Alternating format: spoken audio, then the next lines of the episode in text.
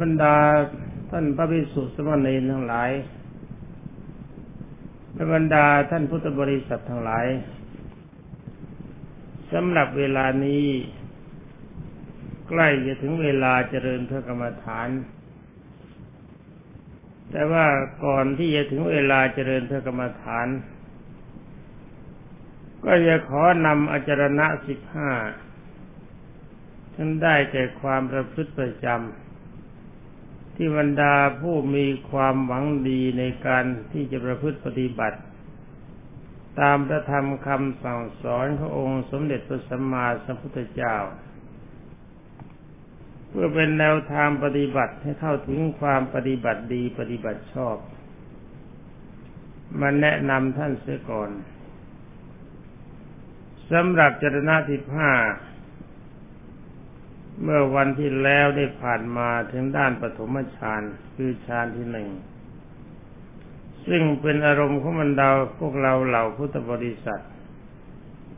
จะต้องปฏิบัติให้ได้และให้ถึงเพราะว่าอารมณ์ฌานได้แก่อารมณ์ทรงสมาธิสมาธิก็ได้แก่การทรงสติสัมปชัญญะนั่นเองสำหรับวันนี้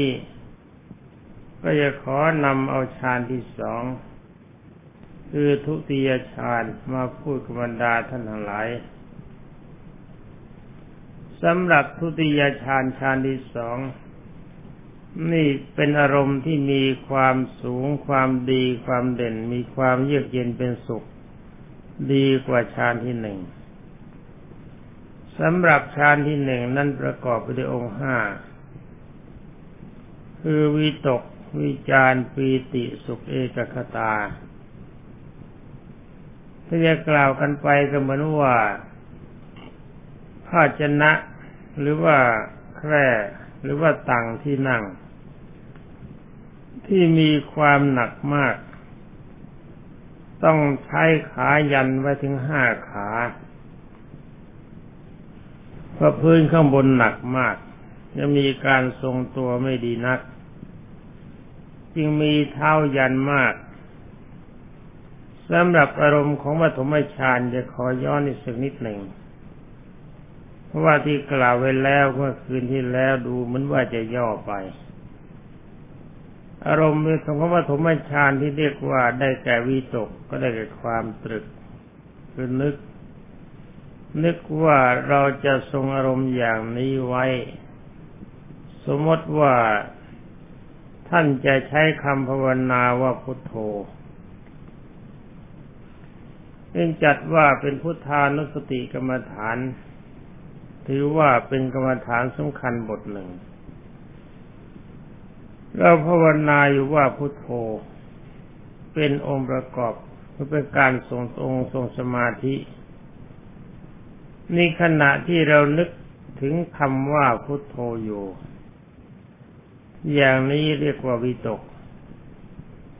หรือว่านึกถึงคำภาวนานี่ในขณะที่เรารู้อยู่ว่าเวลานี้เราภาวนาว่าพุทโธหรือเปล่า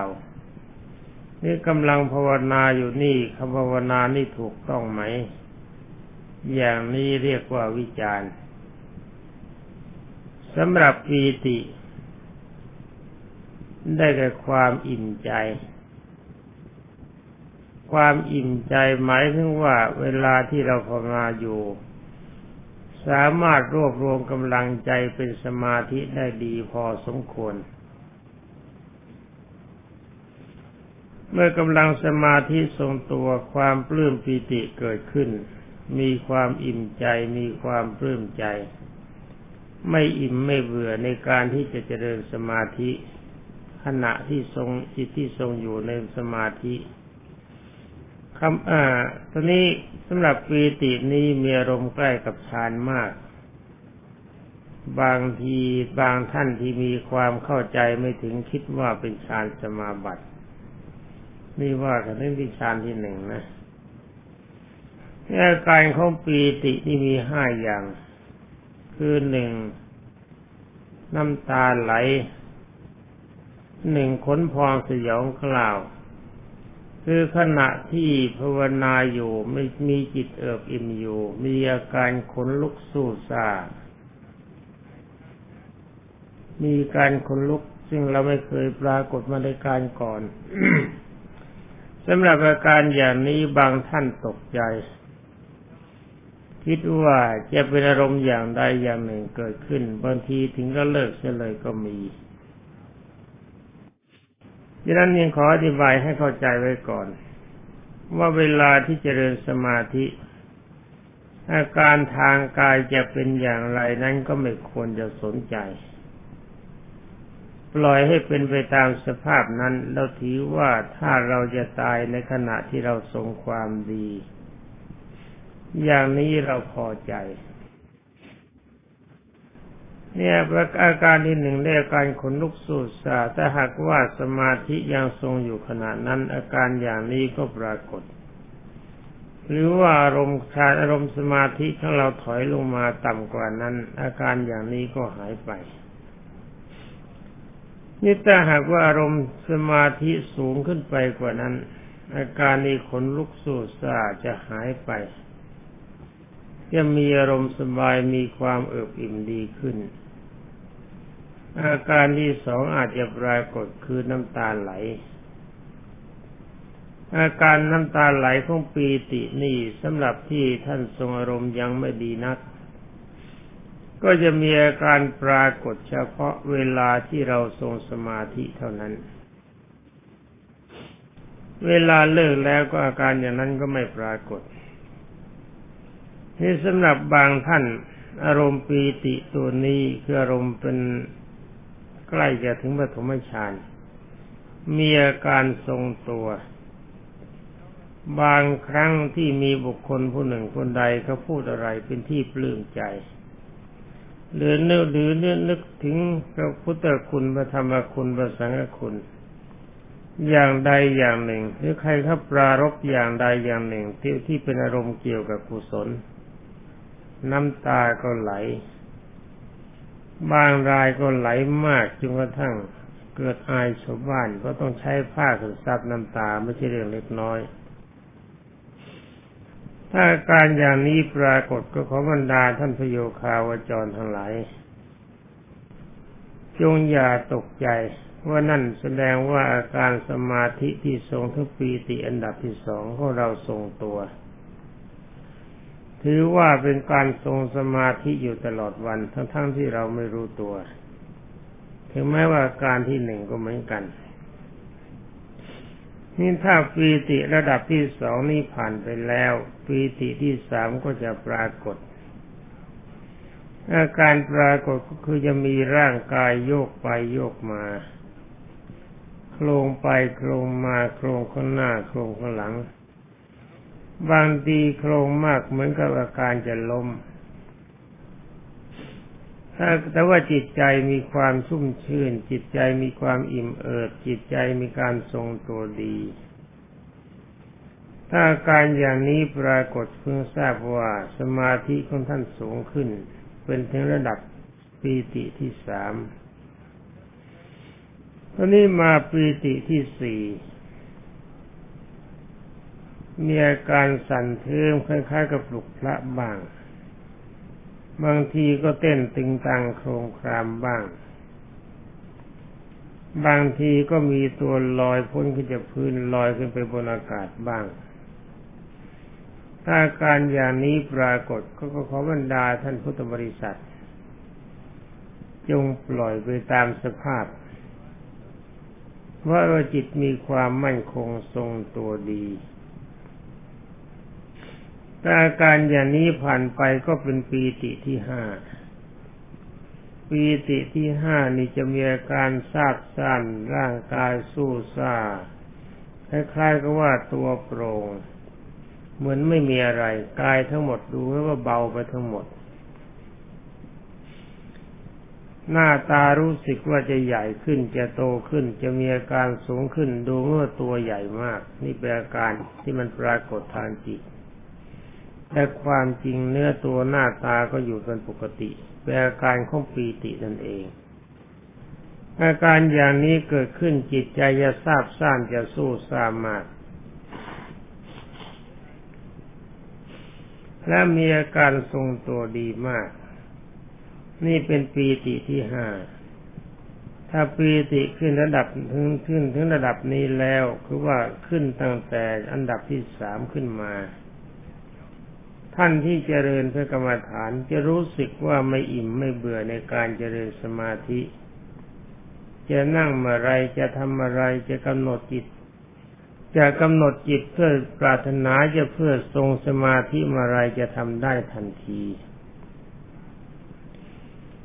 แต่อาการของปีติทั้งห้านี้ขบรรดาท่านทั้งหลายโปรดทราบว่าย่อมจะไม่ปรากฏแก่บุคคลทุกคนเหมือนกันทุกอย่าง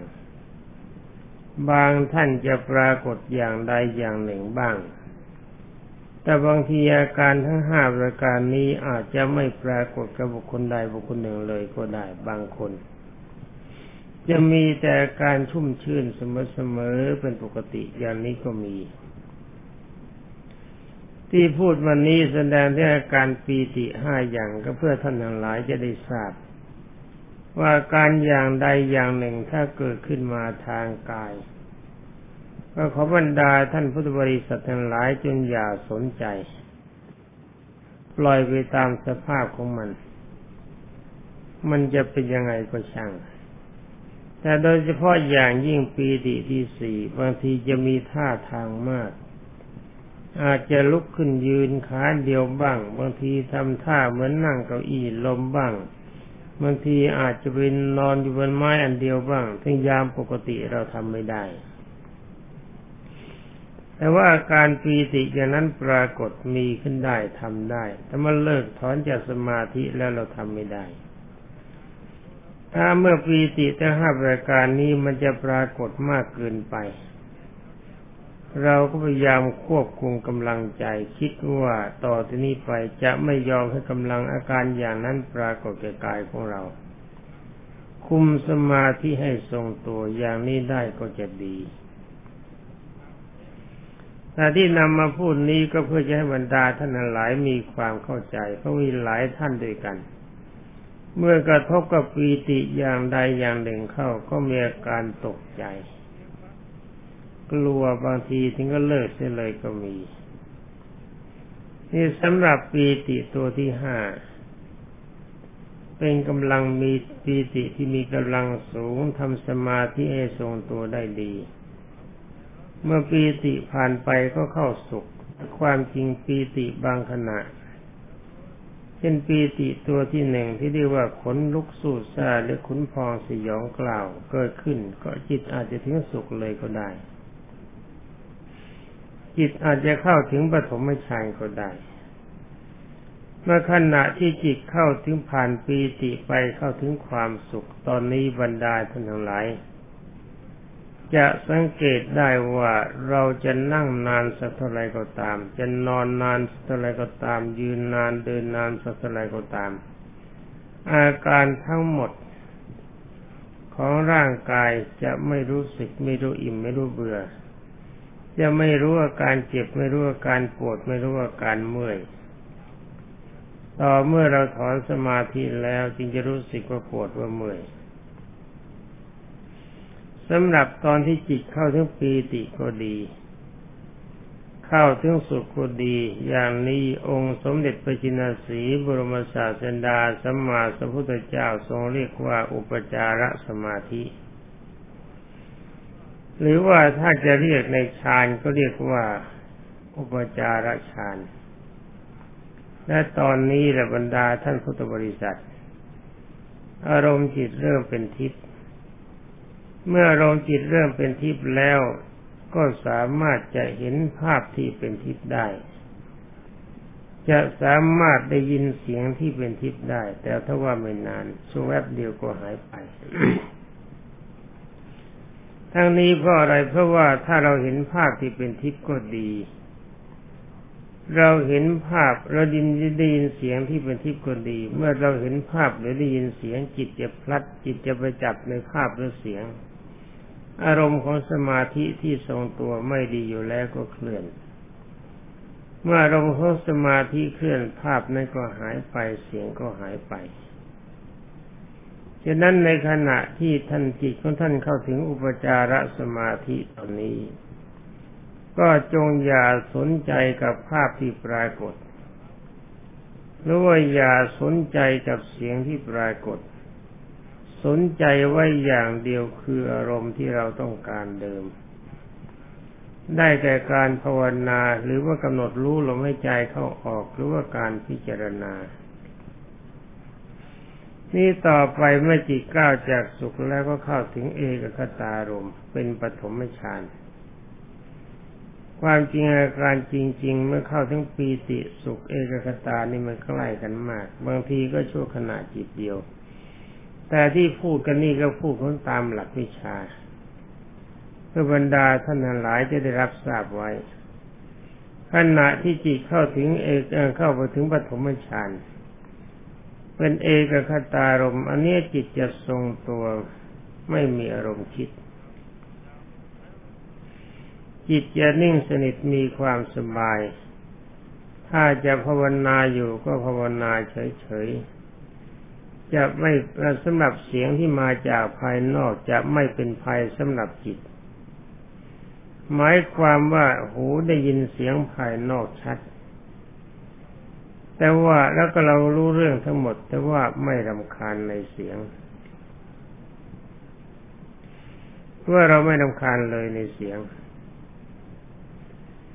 เสียงจะมายังไงก็ช่างแล้วก็ภาวนาพิจารณากำหนดรู้ลมให้ใจเขาออกได้แบบสบายๆเหมือนก็ไม่มีอะไรเกิดขึ้น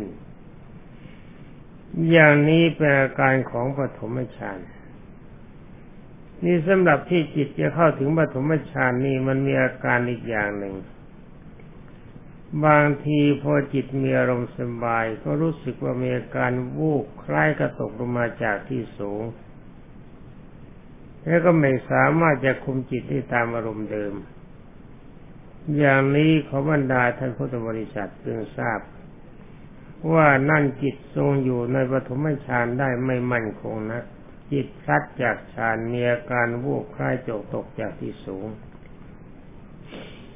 แต่ก็จงอย่าตกใจเมื่อไม่สามารถจะคุมอารมณ์ได้เท่าเดิมก็คุมอารมณ์เท่าที่มันทรงอยู่ได้รักษาอารมณ์จิตสบายไม่ช้าจิตก็จะสามารถทรงปฐมฌานได้แบบสบายๆอาการวูบจะไม่ปรากฏ นี่เรียกว่าเป็นลักษณะของฌานที่หนึ่งนี่สำหรับของฌานที่สองท่านบอกว่ามีองค์สามคือฌานที่หนึ่งมีองค์ห้าฌานที่สองมีองค์สามคือมีปีติสุขเอกคตาตัดวิตกวิจารไปเสียได้ข้อนี้เรื่องฌานที่สองนี่เป็นเรื่องยุ่งสำหรับนักปฏิบัติอยู่เพราะว่าการปฏิบัติมาแล้วไม่ทราบว่าอะไรมันเป็นวิตกวิจารนักศึกษานักเทศน์นี่พลาดกันมาสมากแม้แต่อาตมาเองเป็นผู้พูดก็เช่นเดียวกันเมื่อขณะที่ฝึกระยะต้นจิตเข้าถึงทุติยฌานคือฌานที่สองเกิดมีความไม่เข้าใจเพราะว่าตัดวิตกวิจารก็ได้วิตกก็ได้การนึกว่าจะภาวนาและวิจารก็ได้แก่ตัวรู้อยู่ว่าภาวนาตอนนี้พอจิตเข้าถึงฌานที่สองคำภาวนาหายไปเฉยๆหยุดไปเองเมื่อคำภาวนาหยุดไปเองแล้วก็มีจะว่ามีใจสบายชุ่มชื่นดีกว่าเพราะว่าไม่มีวิตกวิจารนี่มีแต่ปีติพอเริ่มก็มีความชุ่มชื่นสบายนี่ก็สุขเอกคตาอารมณ์ทรงตัวดีกว่าฌานที่หนึ่งเราจะตอนนี้จะรู้สึกว่าลมให้ใจเบาลงไปหน่อยกว่าเดิมกว่าฌานที่หนึ่งตอนนี้ก็มีหลายๆท่านเมื่อจิตถอยลงมาถึงปฐมฌานคือทรงฌานที่สองได้ไม่นานรู้สึกตัวว่าตายจริงนี่เราลืมภาวนาไปเสียแล้วหรือหรือว่าเราหลับไปแต่ความจริงนั้นไม่ใช่หลับถ้าหลับมันก็งูบอาการจะงูบไปข้างหน้าหรือข้างหลังตอนนี้ไม่ใช่หลับคือจิตเป็นเข้าถึงปฐมฌานองค์ทิ้งภาวนาไปเองแน่เข้าถึงฌานที่สอง คือทุติยฌานจะทิ้งภาวนาไปเองนี่นี่โปรดเข้าใจไว้ด้วยจะมีแต่ความเอิบอิ่มจิตจะทรงตัวมากขึ้นเราจะทรงสมาธิได้รวดเร็วกว่าเดิมแล้วสามารถจะทรงเวลาได้นานกว่าเดิมตามความต้องการนี่พอถึงฌานที่สามท่านกล่าวว่าฌานที่สามมีองค์สองคือตัดปีติทิ้งไปเหลือแต่สุขกับเอกคตาสำหรับอาการที่สามนี้จะรู้สึกว่าลมให้ใจเบามากร่างกายเราจะตัดความอิ่มเอิบจะหายไปเหลือแต่ความสุขเยือกเย็นมีความสบายสบายขาดความอิ่มแต่จิตจะทรงตัวมากอารมณ์จะไม่เคลื่อนไหวหูจะได้ยินเสียงภายนอกเบาลงไปมากเสียงที่ดังมากๆเราได้ยินเหมือนกันแต่ได้ยินเบามากมีการทรงตัวแนบแน่นสนิทมีความรู้สึกเหมือนว่าร่างกายเขาเกร็งไปทั้งตัวแต่ความจริงนั่นเป็นเรื่องอาการของจิตไม่ใช่เรื่องอาการของกายแล้วตอนนี้เท่าคนนั้นหลายเข้าถึงฌานที่สามถ้าว่าทรงฌานที่สามได้ดีสมมติว่าเช้ามืดท่านตื่นขึ้นมานอนอยู่หรือนั่งอยู่ก็ตามจิตทรงสมาธิถึงฌานที่สามได้ดีวันทั้งวันวันนั้นรู้สึกว่าเราไม่ต้องการอยากจะพูดกับใครอาการพูดมันยังน้อยทั้งวันเพราะว่าจิตมันทรงตัวได้ดีถ้าการมีอย่างนี้ก็ท่านท่านก็ขอให้ท่านภูมิใจว่าเราทรงฌานได้ดีมากแต่ถ้าวันเลิกแล้วก็อยากจะพูดอยากจะคุยอยากจะสนทนาปราศัยอยากจะพูดมากก็นั่นได้ก็จะแสดงว่าสำหรับอารมณ์ที่เป็นฌานของท่านมันได้แต่เวลาที่นั่งอยู่และปฏิบัติอยู่เท่านั้นพอเวลาเลิกแล้วกำลังฌานมันไม่ได้ตามจิตของไปตามจิตของท่านไปด้วยอย่างนี้ไม่ดีควรจะพยายามรักษาให้มันทรงอยู่ได้ทั้งวันถ้าทรงไม่มากก็ทรงน้อยอย่างน้อยที่สุดที่สุดแค่จิตอยู่ในอุปจารสมาธิแล้ววันทั้งวันนี้เราสามารถจะทรงได้ถ้าจิตตั้งอยู่ในอุปจารสมาธินี่เราก็คุยกับชาวบ้านได้แต่ว่าคุยน้อยไปหน่อยถ้าจะพูดก็พูดในเรื่องที่เป็นสาระจริงๆเรื่องที่เป็นอกุศลทุกอย่างจะไม่ยอมพูดใจจะไม่ยอมคิดในเรื่องของอกุศลตอนนี้มาถึงฌานที่สี่ฌานที่สี่ถึงกล่าวว่าตัดสุขเสียได้มีองค์สองเหมือนกันตัดสุขออกไปเหลือแต่เอกเอกคตาและเพิ่มอุเบกขาเข้ามาเอกคตานี่แปลว่ามีอารมณ์เป็นอันเดียวมีอารมณ์เป็นหนึ่งฉะนั้นเมื่อมันตัดสุขออกไปได้เหลือเอกคตาก็จิตก็จะทรงตัวเฉยๆอุเบกขาประสาทภายนอกทั้งหมดไม่สัมผัสเสียงไม่สัมผัสการกระทบกระทั่งคือไม่รับการสัมผัสเสียงจะมาภายนอกดังเท่าไรก็ตามทีหูจะไม่ได้ยินเสียงภายนอกการสัมผัสจากลมแรงก็ดีเหลือบยุงจะเข้ามาเกาะตัวก็ดีไม่มีความรู้สึกแต่ว่าอาการทางจิตไม่เคยหลับมีความรู้สึกมีสติสัมปชัญญะทรงตัวเป็นคนมีสติสัมปชัญญะดีมากมีความสว่างไสวในจิตจงจะลืมว่าคำว่าฌานนี่ไม่ใช่นั่งหลับจิตจะทรงตัวสมาธิจะดีสติสัมปชัญญะจะสมบูรณ์นี่เป็นการฝึกอารมณ์จิตของเราให้มีการทรงตัวเพื่อเตรียมรับสถานการณ์ที่จะเจริญวิปัสสนาญาณสำหรับฌานสี่ทั้งสี่อย่างนี้ปฐมฌานก็ดีทุติยฌานก็ดีตติยฌานก็ดีจตุตฌานก็ดีแล้วถ้าว่าเป็นภาษาไทยก็ฌานที่หนึ่งที่สองที่สามที่สี่เป็นเรื่องที่มีความสำคัญที่สุดคือบรรดาภิกษุสมณเณรก็ดีอุบาสกอุบาสิกาก็ดี จะเป็นผู้มีสติสมบูรณ์จะมีอารมณ์เป็นกุศลอยู่ตลอดเวลาหรือไม่จะสามารถควบคุมกำลังใจให้ดีตามแบบจรณะทั้งสิบเอ็ดข้อที่กล่าวมาข้างต้นหรือไม่นั้นก็อยู่ที่กำลังสมาธินี่เองหรือว่ากำลังสมาธิของท่านได้ทรงฌานสูงเรื่องยุ่งภายในใจมันก็ไม่มีถ้าใจมันไม่ยุ่งปากมันก็ไม่ยุ่งกายมันก็ไม่ยุ่งนี่ถ้าหากว่าท่านหลายสามารถทรงได้ฌานที่หนึ่งก็ดีฌานที่สองก็ดีฌานที่สามก็ดีถึงฌานที่สี่ยิ่งดีมากในเวลาเช้ามืดเช้ามืดที่เป็นเรื่องสำคัญถ้าตอนเช้ามืดจิตของท่านทรงฌานได้ปล่อยให้ลมแนบสนิทตามที่กำลังจะทรงได้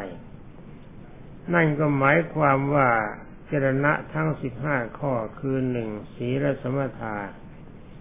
ท่านท่านก็เป็นผู้มีศีลสมบูรณ์บริสุทธิ์ศีลไม่บกพร่องอินทรีย์สังวรการสำรวมตาหูจมูกลิ้นกายดีทั้งหมดเพราะใจมันทรงตัวในด้านกุศลตาไม่เสียหูไม่เสียจมูกไม่เสียเป็นต้นโภชเนมัตตัญญูตาการรู้จักประมาณในการบริโภคผู้ทรงฌานนี่ฉันอาหารไม่มากนักแต่ยังไม่ถึงอย่าไปลดอาหารมันนะปล่อยมันตามสบายเพราะอาการทางใจมันอิ่มเรื่องลดอาหารไม่มีการยุ่งพิจารณาอยู่เสมอว่าเรากินเพื่อทรงอยู่เพราะความหลงไม่มีชายคริยานิโยกก็เป็นผู้มีสติสมบูรณ์เหมือนคนตื่นอยู่ศรัทธาความเชื่อในพระพุทธเจ้ามีสมบูรณ์แบบไม่บกพร่องความละอายต่อบาปคือหิริโอตตะโอตปะความเกรงกลัวต่อผลของความชั่วมีอยู่โอ้สัจจะความทรงจำของผู้มีสมาธิดีจะมีอยู่เป็นปกติวิริยะความเพียรก็จะทรงตัวสติก็จะทรงอยู่เสมอปัญญาจะรอบรู้เพราะปัญญานี่ถ้าจะเกิดได้ก็เพราะอาศัยกำลังของสมาธิเป็นสำคัญเป็นอันว่าเมื่อบรรดาท่านพโยคาวาจรทุกท่านสามารถทรงฌานได้จะเป็นฌานไหนก็ตามเราจิตทุนท่านไม่ละเมิดไม่ละทิ้งในฌานในยามเช้ามืดเป็นอันว่าจรณะทั้งสิบห้าประการจะสมบูรณ์แบบเป็นก็เป็นหนึ่งว่าท่านเป็นผู้ทรงอิทธิบาทสี่ครบถ้วนบริบูรณ์และก็สามารถจะทรงความดีในบารมีสิบประการได้ครบถ้วนอาจารย์สำหรับวันนี้เรื่องจรณะสิบห้าก็ขอยุติไว้แต่เพียงเท่านี้